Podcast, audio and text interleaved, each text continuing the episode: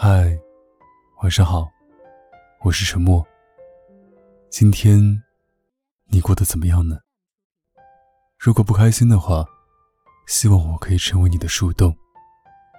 关注微信公众号 “DJ 沉默”，可以找到每期节目的文章和歌曲。有什么想对我说的话，可以关注新浪微博“沉默 S E A N”。我永远等着你。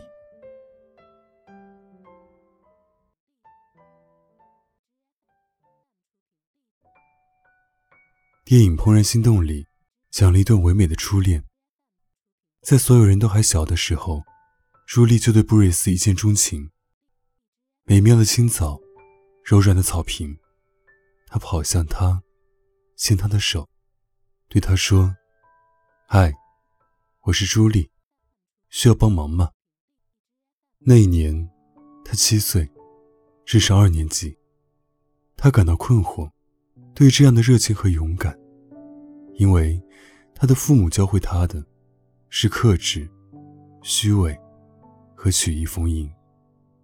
于是，在未来的六七年里，他一直在躲避朱莉。这样你追我赶，你进我退，直到多年以后。方才慢慢结束。而在这期间，朱莉一直以她的聪慧、善良、勇敢、爱，陪在他身边。有一天，爷爷告诉布瑞斯，有些人金玉其外，有些人败絮其中。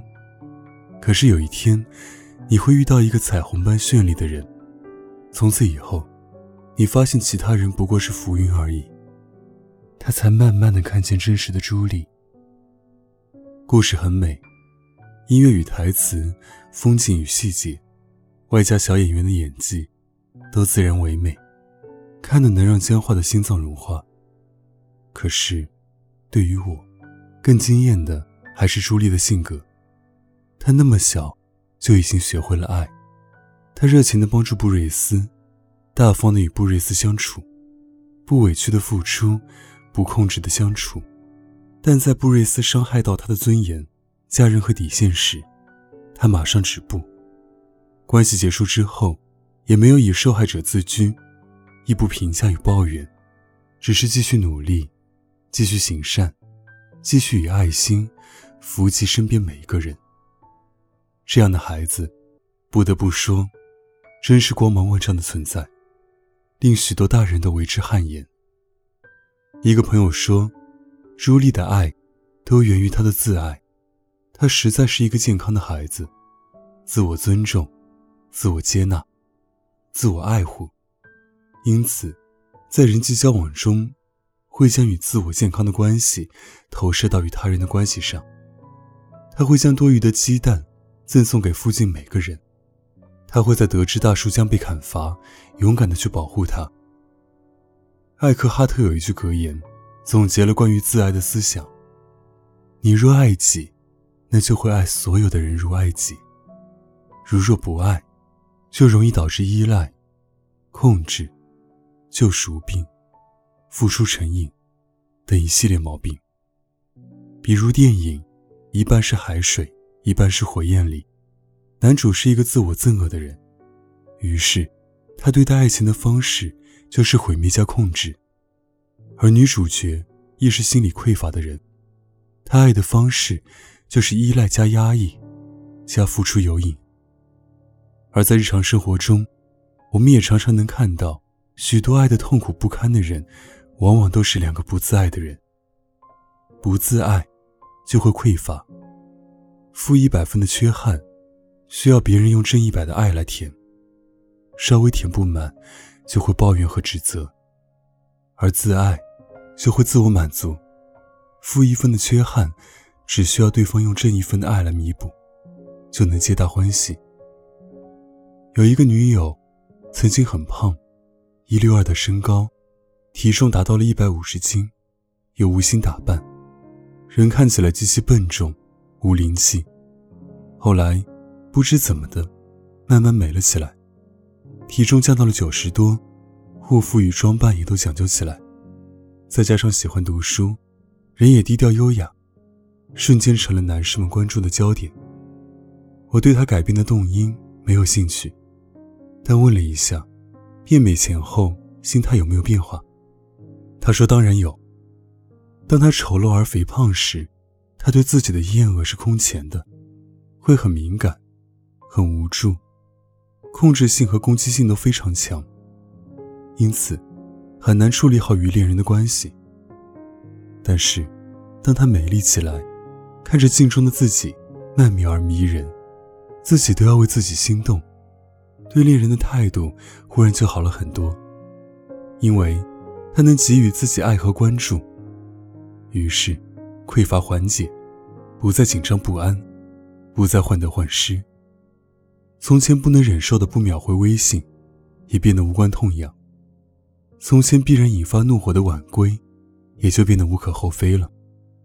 也就是说，他的自我接纳。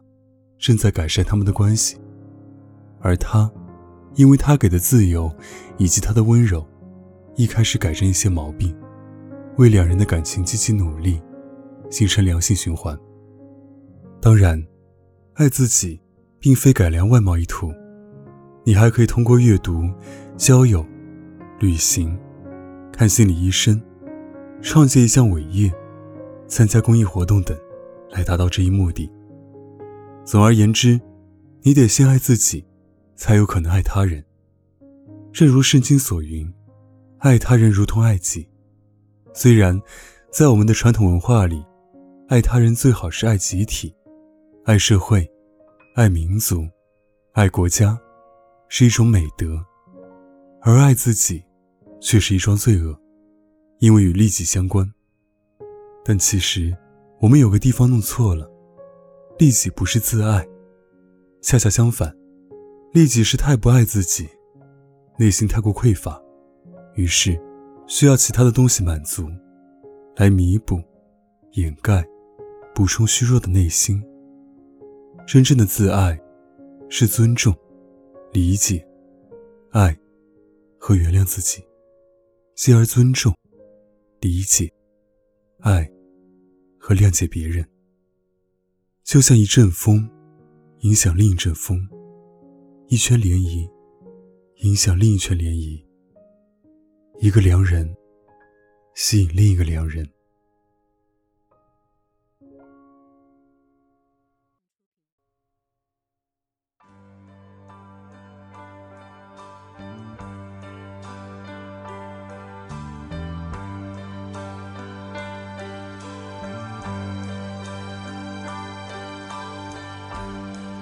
I bless the day I found you.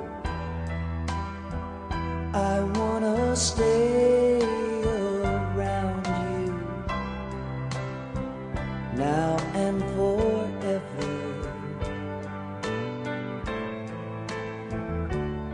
Let it be me.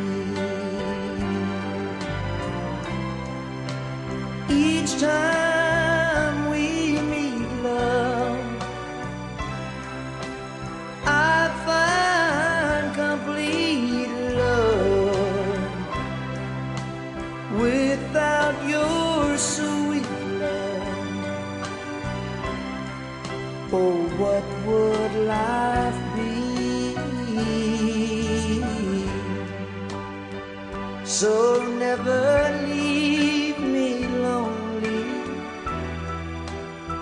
Say that you love me only,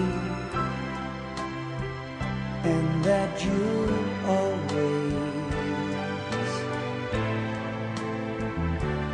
let it be.